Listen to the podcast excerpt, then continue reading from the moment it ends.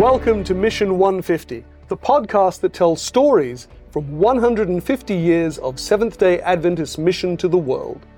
To find out more about the mission of the Adventist Church today, go to AdventistMission.org. That's AdventistMission.org. Today we're joined by Dr. Gary Krause, Director of the General Conference Office of Adventist Mission. Gary, welcome to Mission 150. Thank you very much. Gary, some of our audience may be wondering why does the world headquarters have an Office of Adventist Mission? Isn't Adventist Mission something that the whole church contributes to? The whole church should be involved in mission 100%. Yes, so we don't need the Office of Adventist Mission. no, that's exactly right. But we do need to make sure that we keep focus on mission. And although that's why we're not called a department, we're not just a, we're not responsible for the mission of the Seventh day Adventist Church, but we are there to help equip, inspire, challenge all departments, entities, and services to be involved in mission. So, you know, when Global Mission started, it was not a department of Global Mission because everyone should be involved in Global Mission. The Office of Adventist Mission, everyone should be involved. But we do have special resources to promote mission, to support mission, etc.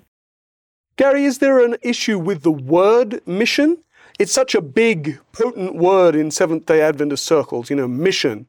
Um, and yet it gets used for so many different things. It has so many potential different meanings.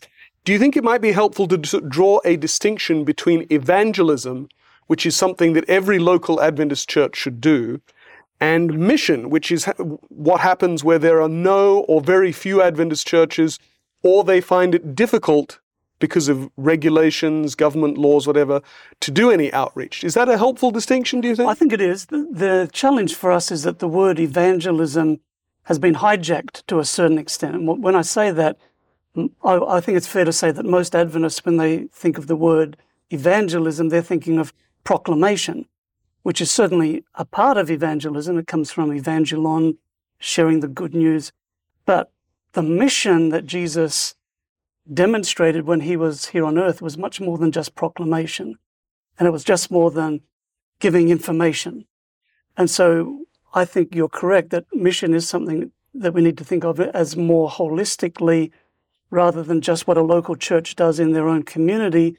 It's something that is done with an eye, with a goal to reach all peoples, particularly unreached peoples. Mm-hmm. So when I'm thinking about mission, I'm thinking Christ's method of ministry but in a way to reach those who have not yet heard the good news. Does that make sense? Yes, I so it it's does. almost like evangelism is a is a subset of mission. Absolutely, that's that's that's how I would think of yeah. it. Evangelism is a subset of, of mission, yeah. and therefore one can't see the two as being simply synonymous. But before we go any further, Gary, let's find out a bit more about you, having learned a little bit about Adventist mission, and we'll learn more later. You are currently serving as a missionary, are you not? Because you were called from Australia to the jungles of North America. it's a hard, it's a hard life, I'm sure. It's funny, you know, when I when I sometimes jokingly say that to Americans, they'll say, "We need it," which is nice of them to say that. America is such a pagan, godless country that you know there's is, there's need for for godly Australians to come. Of course. Um, but don't you have an even earlier connection with Adventist mission? Sure. Um, my parents went as missionaries from Australia to Fiji in the South Pacific Islands. And back in those days, they got on a boat and they sailed across to, well, I guess it wasn't a sailing ship, but they went across to Fiji. And my father taught at Fulton College mm. in Fiji. And so that's where I was born. And I guess I grew up in a home that prioritized mission. So I grew up in a family where for family worship every day, we would pray for the missionaries in the islands. And that just became a, a ritual, something that you always had in your mind that we pray for mission missionaries and mission is important. And on our table, we would only have Marmite because Marmite was manufactured by Sanitarium, which was a Seventh day Adventist company, and their profits would help the mission of the church.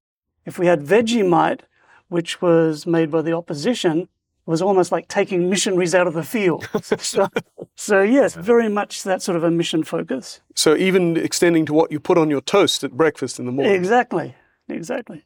Yeah. What was your career in Australia before you came to the General Conference? Uh, my focus was on communication. In fact, when I was a kid living in New Zealand, I wrote to the editor of the South Pacific Record, which was the division paper, asked him, What do I have to do to take your job when I get older?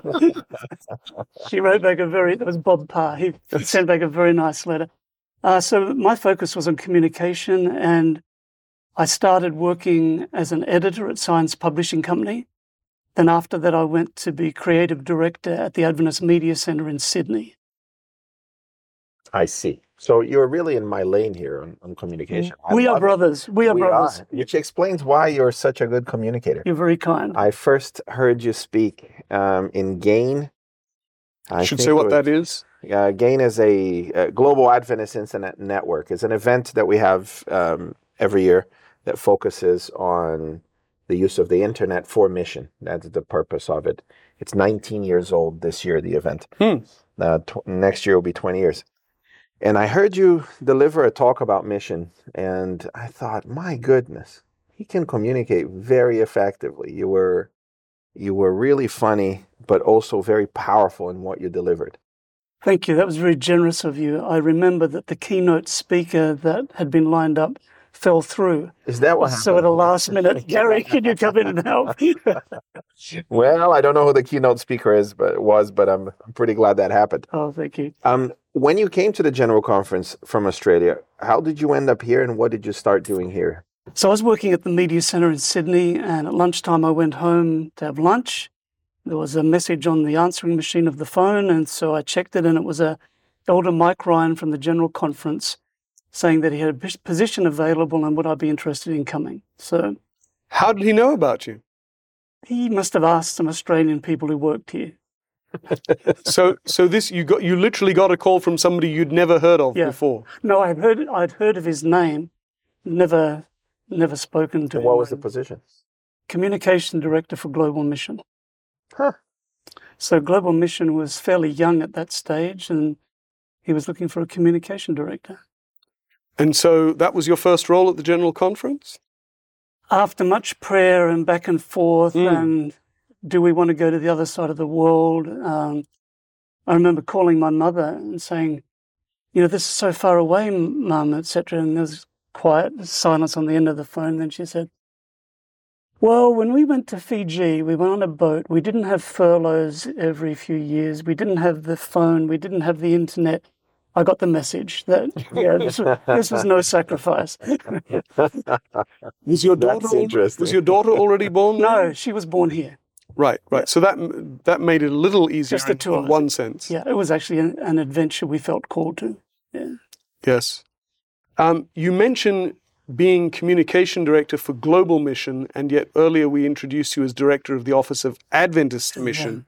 Now, what today is the Office of Adventist Mission? Isn't it right that it used to be two separate entities? There was Global Mission, the Office of Global Mission, and the Office of Mission Awareness. So tell us about Global Mission, the, po- the, the entity you were called to work with by Elder Mike Ryan. Tell us about how Global Mission got started and what it did and, and what it still does, if it does it something still. Right. So in the late 1980s, church leaders came from all around the world. They went to Cohutta Springs in Georgia. Georgia. And there they, very impressive. Immediately, he knows his American geography. So they went to Cohutta Springs, Georgia, and they prayed. They put up the world map and they saw where the church was present, where it wasn't present, where it was strong, where it was weak. And they put some plans together. They thought, how are we going to reach these large people groups that have never been reached before? And this was something quite radical, was it not? It was a radical, it was a total missionary focus because, as you know well, Dr. Trim, when you look at the history of the Adventist Church and the demographics, our growth has come almost exclusively from other Christian denominations and from animists. So they suddenly saw there's these huge world religions that we've scarcely touched. There are territories where we have not even begun work. There are big cities where we historically have not done well. So, what are we going to do? How are we going to shift our resources, our focus? And so they started what they thinking about what they called global strategy. This is going to be a global mission strategy. And they actually came out with a document um, called the Global Strategy of the Seventh day Adventist Church. Hmm. And I still have that on my computer. And it's interesting. I, refer to it quite regularly because I see it as the blueprint for global mission, which was the result of global strategy. So in 1990, at the General Conference session in Indianapolis, they voted the Global Mission Initiative to start new groups of believers in unentered territories and unreached people groups. And this was a interesting shift because historically we tended to talk in terms of geography, Countries. countries. And but you know, we can we can go to I can take you to say Burma, Myanmar today. Yes. We've had an Adventist presence there for more than 100 years. We have thousands of members. We have a seminary. We have all sorts of activities, churches. But 99% of the church members come from about 2 or 3% of the population. They come from hmm. the minority hill tribes group, the Karen, the Chin people, and the majority Burmese Buddhist population have scarcely been touched. So geographically, it's been entered by the Seventh Adventist Church, but when you think in terms of people groups, no. So global mission helped us think in terms of people Right. groups. And people groups was not something that Adventists had talked about before the late 80s, though it was something evangelicals started talking about, what, in the mid to late 70s? Probably. Yeah, I think so. What is a people group? It depends on what angle you take. You know, some people talk in terms of language groups. It can be a cultural group, Hmm. uh, an ethnic group. For me, it can be something as simple as a group of skateboarders are a pe- people group. They have their own culture, they have their own language, Right. you know, what, whatever. So, but, but usually when we're looking at people groups, we're thinking about religion and we're also thinking about language. And Okay. I think uh, actually work if if one defines people groups in that way, then that makes it less of an alien concept because I think any church pastor is used to working with different people groups in his territory, especially if it's if if if like Sam was the case with Sam, he had two or three churches. Yeah, and one of them had 56 nationalities. Yeah. So the, the that's any urban area. Gary, I think you visited me at Wimbledon once. Yeah. Um, so you would, and I think my my teenage years helped because I grew up in England, and there were about 60 nationalities in the boarding school where I studied. And so as a pastor later on, it was very helpful to see that difference. So you would go from talking to, let's say, a Zimbabwean in the car park, my head deacon, who wanted more clear directions about what to do with the cars. And if I asked for his opinion, he would say, Well, what do you want? And I would say, Okay, let's put the cars here and there. And he would turn and talk to Boris, the German, and you would immediately say, Boris, what do you think about this, you know, concept here? And if I told him what to do, he would he would not stay for long uh, talking to me. So this um, this tension between the multiple cultures in our urban areas, it is um, in many of them, it is the the daily life. You know, you go shopping and Yes. and you experience multiple cultures in just a simple outing and back. Yeah, and I think Gary, that would that would fit your definition of a people group of saying a group of Zimbabweans, say, but living as expatriates in London, because they're going to be different to groups of Zimbabweans living in Zimbabwe because they've had that experience and it will have changed them in in significant and often indefinable ways. Definitely. And this is important missiologically because it means that if we're going to communicate effectively to these people, we may be doing it in a different way to these people over here because they're going to be hearing it through different ears and they're going to be seeing it through different lens. So it's not talking about watering down the truth. It's not talking about compromise or syncretism. It's just making how do we make this meaningful, understandable, and attractive to people from different perspectives. Uh, did you notice the the development of of Gary's definition of mission is communication? Yeah, Yeah, that's right. So, so if, I, I can see how your your background would have informed this, which I think is very appropriate because if you take the eschatological view that our missionaries had, that our pioneers had from the beginning, was, you know, you must prophesy again. Yes. We, we have this message, and we need to reach every human being alive with this mes- message. Even before we had a structure, the whole point of our mission was a communication process. If we fail to communicate, we fail. That's right. It's as simple as that. So your description of a people group um, is a group of people that will understand uh, things in a certain way, and Hmm. we have the humility enough to to learn how to communicate with them, and then have the courage to communicate with them. Um, and and there's another tension that I like to bring to you in this in this, which is the the idea of rejection.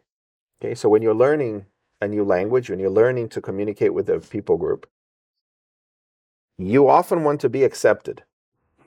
Right? That's the point. You're learning a language, you're trying to say things as clearly as possible because you want to belong. You develop by then a love in your heart for the people that you are trying to to reach.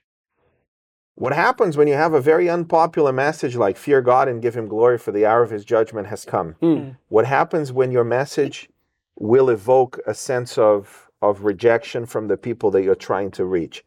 How do you navigate that tension between wanting to belong and delivering a message that hmm. may cast you out? Hmm. Well, I always refer back to Christ's example, and I think Ellen White summarizes it the best of all when she talks about Christ's method alone. being, yeah, the only method that will work. And I believe it's as true today as it was when Jesus was on earth. So the first step is mingling, showing sympathy, ministering to needs. But the key is that winning of confidence.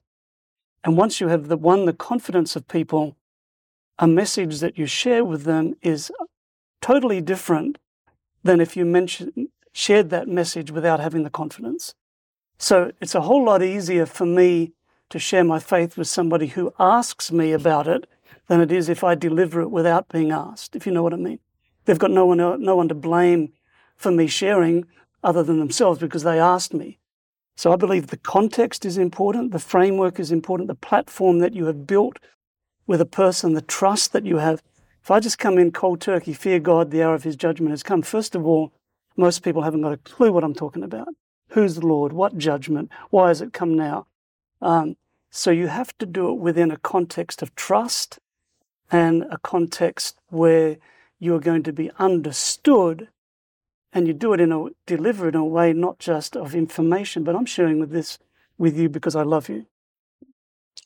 And of course, it would work differently with different cultures and different people groups. There would be some groups in, in certain parts of the world who have no doubt that there are deities, and indeed that the deities are probably often angry, and so fear God, the hour of his judgment has Sure. come, would be like, okay, Right. tell us more about this. you know, how do we avoid it? Uh, what, what needs to be done? Sure. Whereas with other people, it's like, as you say, well, what God is this?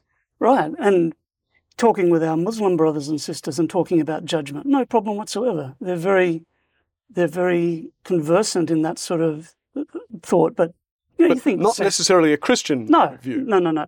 But you think, Sam, something like Jesus Christ paid the price for your sins. Okay, try that with an investment broker on middle of London. Okay, Jesus paid to whom the price? What price? For your sins. What sins? I'm a good person. So it's all that that needs to be unpacked. So we can have our package of information that we want to share, but if it's not understood, it's a total waste of time.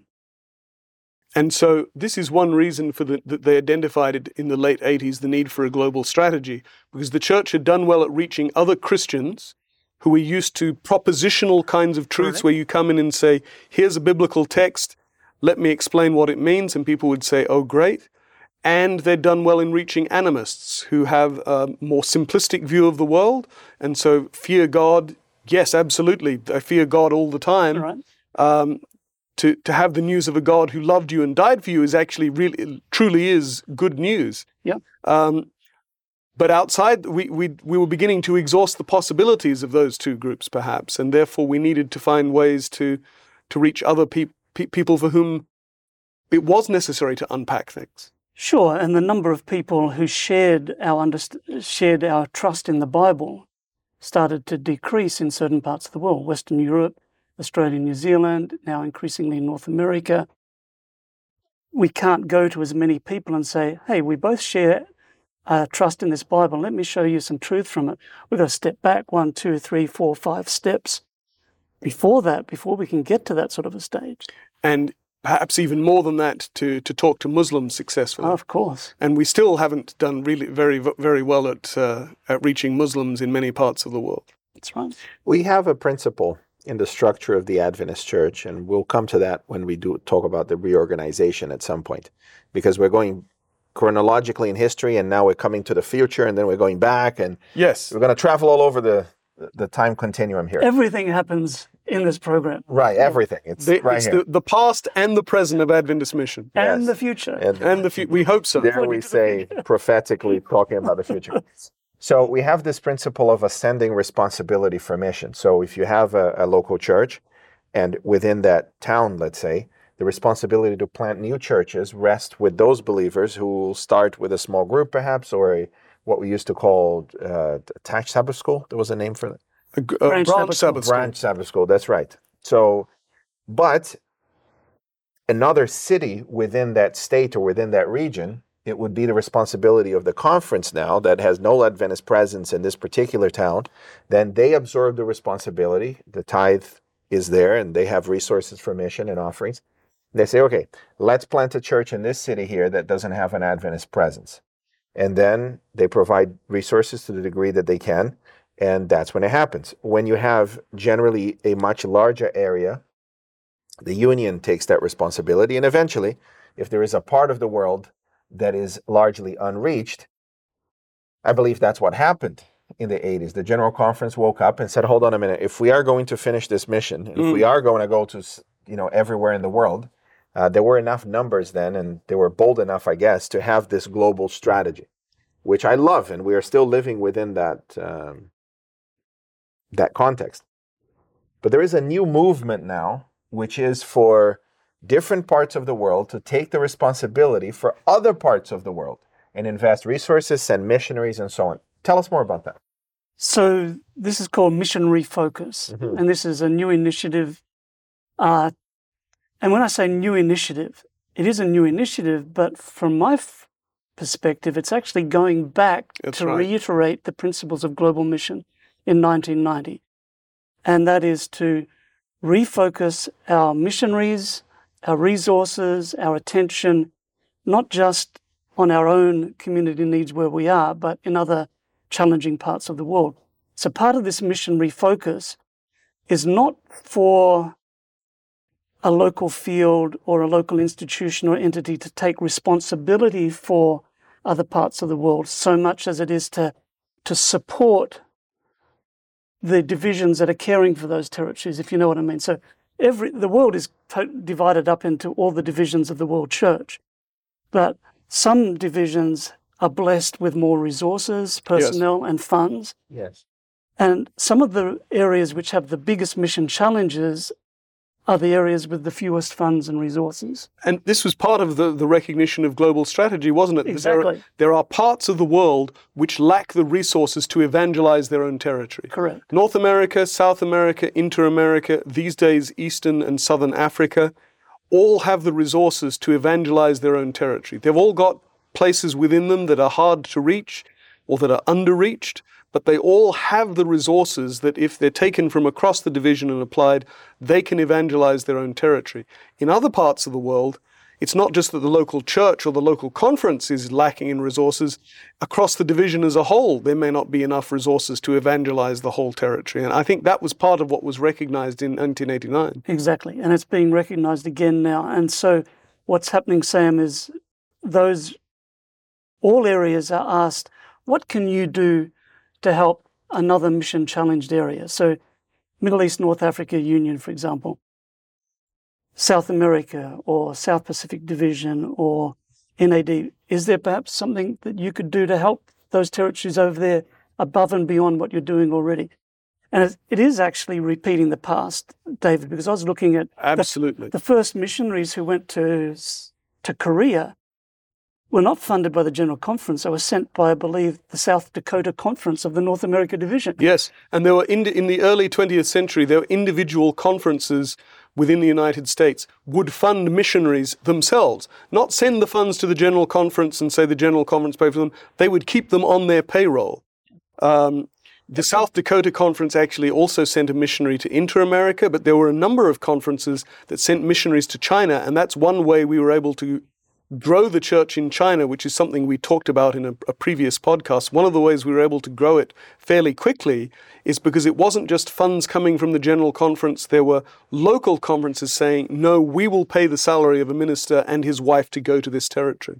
I think this is one of the antidotes to the general conference becoming too big and bloated.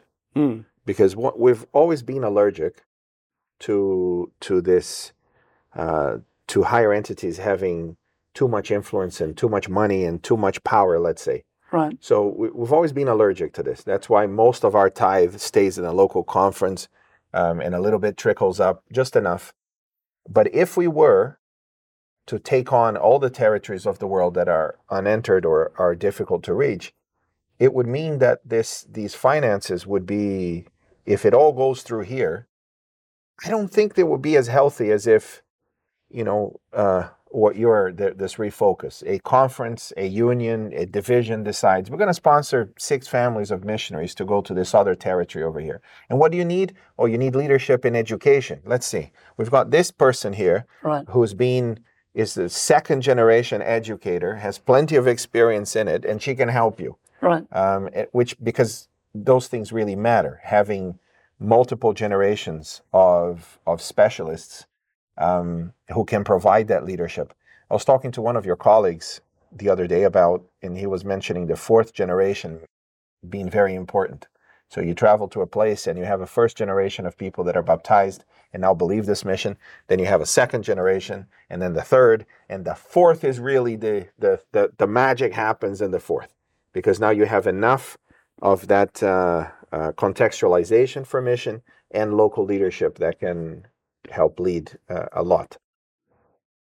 So I like that very much, Gary. I think that's a game changer. And I think also it, it has um, potential because it allows people at the, if, especially if it's conferences that do it as opposed to just divisions. And in some parts of the world, divisions are saying we'll do it, but in other parts, they're facilitating their unions and conferences to say we will adopt this territory. And I think that has potential because what it means is that somebody in the such and such conference in North America, say, or in the Philippines, can say, right, my tithe is going to be used to support a missionary directly here. Whereas at the moment, the tithe, a percentage of it goes upwards, and a percentage of that goes upwards, and eventually it gets to the General Conference, and the General Conference takes all those funds and uses them for mission but no church member can there say, point at a particular person in a particular mission field and say, my offerings, my tithes did that. And in a local conference, that would be possible. And it, and it would, or e- even in a union, whereas at the, the, at the GC, what we can say is we can point at the totality of the right. church's mission efforts and say, yeah, yeah, yeah. your money did that. But somehow that's not as, it doesn't connect with people as much, and it's not quite as inspiring as to be able to say, right, this person who I see on Facebook mm-hmm. or I see on Vivid Faith, which is we, yeah. we talked with the director of last week. I know this person, and this person is there because I and people like me in my local conference have given and sacrificed towards this. I think there's something powerful in that. Yeah. So I got a phone call last week from a conference president saying, we want to sponsor two church planting teams in the 1040 window. Hmm. Praise now, God. Now, when that happens, can you imagine the church members in that conference? They're going to take an interest in those church planning teams. They're going to hear the reports. They're going to hear the stories. They're going to hear the challenge. Can you imagine how mission is going the, the interest in mission is going to rise in those churches in that conference? There is a there is a a myth. It's a very deadly myth. Um, it's the myth of the local focus, I call it. Okay, so this myth is if I, as a church administrator, take the bold decision to help enhance and further missions in another territory, my members and my constituents will look at me and say, You shouldn't do this because our resources are for us. Right. Yeah. Right? Mission is we're struggling with that school, we're struggling with this, we're struggling with that, and you're taking the precious few resources yeah. we have and you're going to send it somewhere else. I think it's a myth, Gary, because my experience of Seventh day Adventists not the ones that generally are very outspoken, but the regular member in the pew is that the, the dream of the regular member in the pew is to finish this mission Yes. and to take this gospel absolutely everywhere. So I suspect, and all the evidence points in this direction, is that the members in the pew will highly support leaders who are taking that leap of faith and helping to advance mission beyond their territory. Is that what you see also? That's what I see. In fact, I see that the reverse is true because Ellen White talked about the reflex action. Yeah. The So reflex influence. what is that? So, So she, she, she actually says that uh, the prosperity of the homework depends largely under God upon the reflex influence of evangelistic work done in countries afar off. And what she means is that when you are focused outwards as opposed to inwards, which is selfishness, which focusing inwards is selfishness, right? Yes. Um, when you're focused on something outwards, then that does something to your mindset, and also God will bless you. as you bless, you will be blessed. As you bless, you will be blessed. It's a very good Christian principle. And we actually, it's interesting because when Ellen White said this, which was around the year 1900, there were church leaders in North America who said, no, we either have enough resources to do the mission here in North America or overseas. We don't have enough resources to do both. So this is not, th- this has been said many times before, even when she Yeah. was around. And but actually, if you trace through the history of the church thereafter and look at the amount of money given to mission, the amount of money given to mission by North Americans, the people who supposedly couldn't didn't have enough resources to do both, goes up as they also fund the for local missions. So the more that they work outside, the more they give outside, the more resources they find for the work to be done in their own country. And actually, it turns out Ellen White was right. And the, the doubters were wrong. They did have enough resources to do both because they did it. So, It is fascinating how God's math is different from ours, isn't it? That's true. That's true. If, Yeah. Sometimes we, we In are many ways.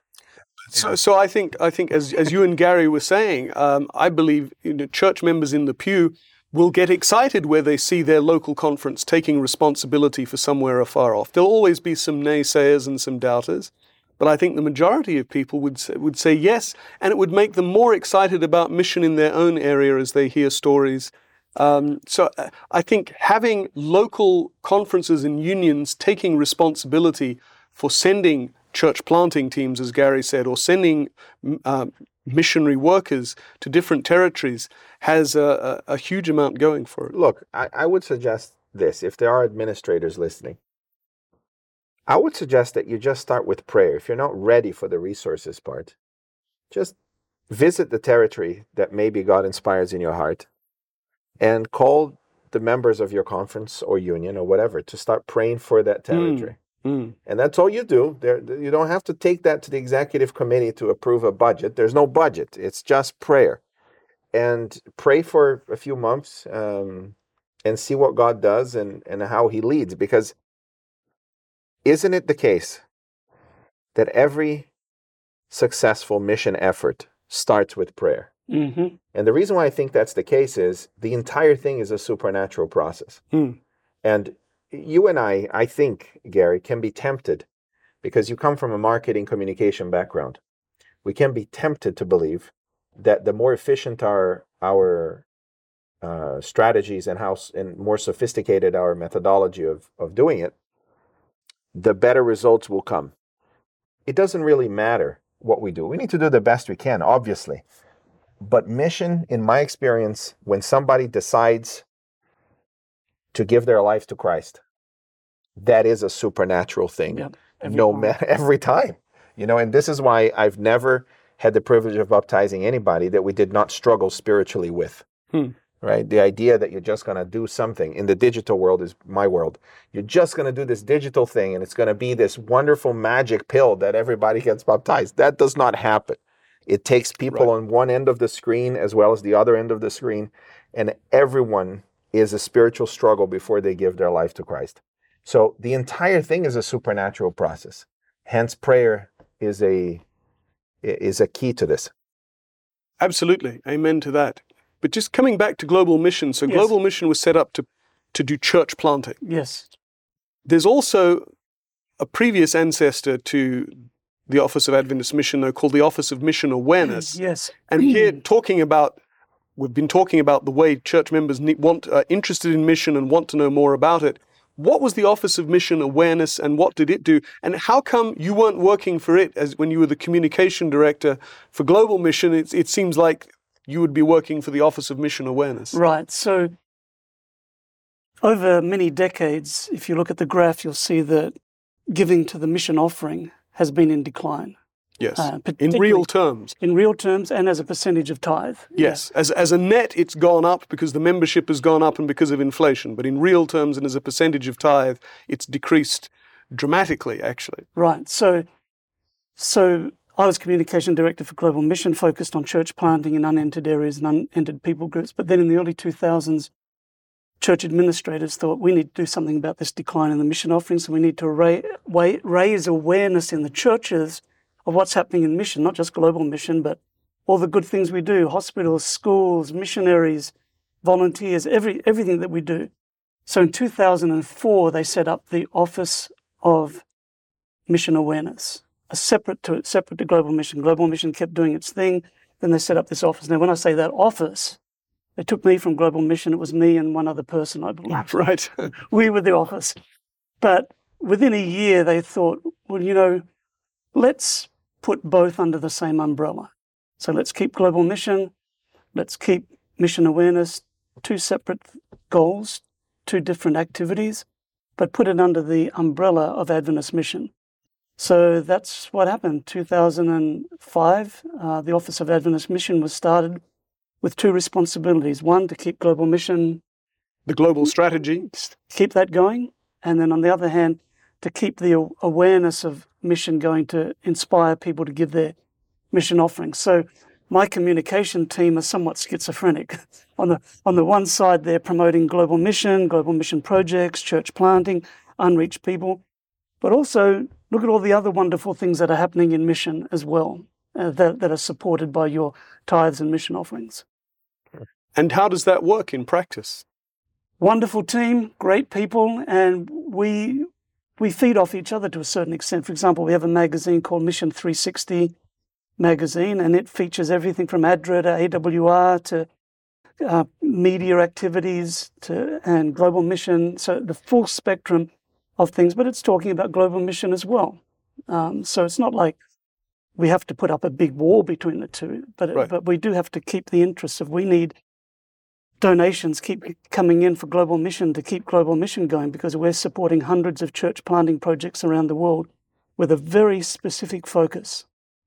And some of these other activities, they have a more general focus, um, you know, to help build the church in different ways. Ours is very specific church planting, church planting, church planting. Ask us for funds for a church building, and we'll say, church buildings are great, but sorry, you need to go somewhere else. We're church planting. Right.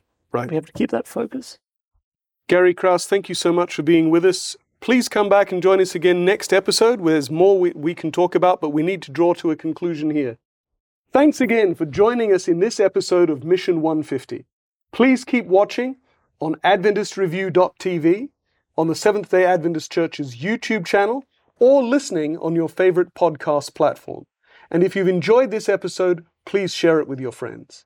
If you want to know more about Adventist missionary work and missionaries today, go to AdventistMission.org. That's AdventistMission.org. And if you want to find mission opportunities today, go to VividFaith.com. We'll be back next week with more on the inspiring history of Adventist mission around the world.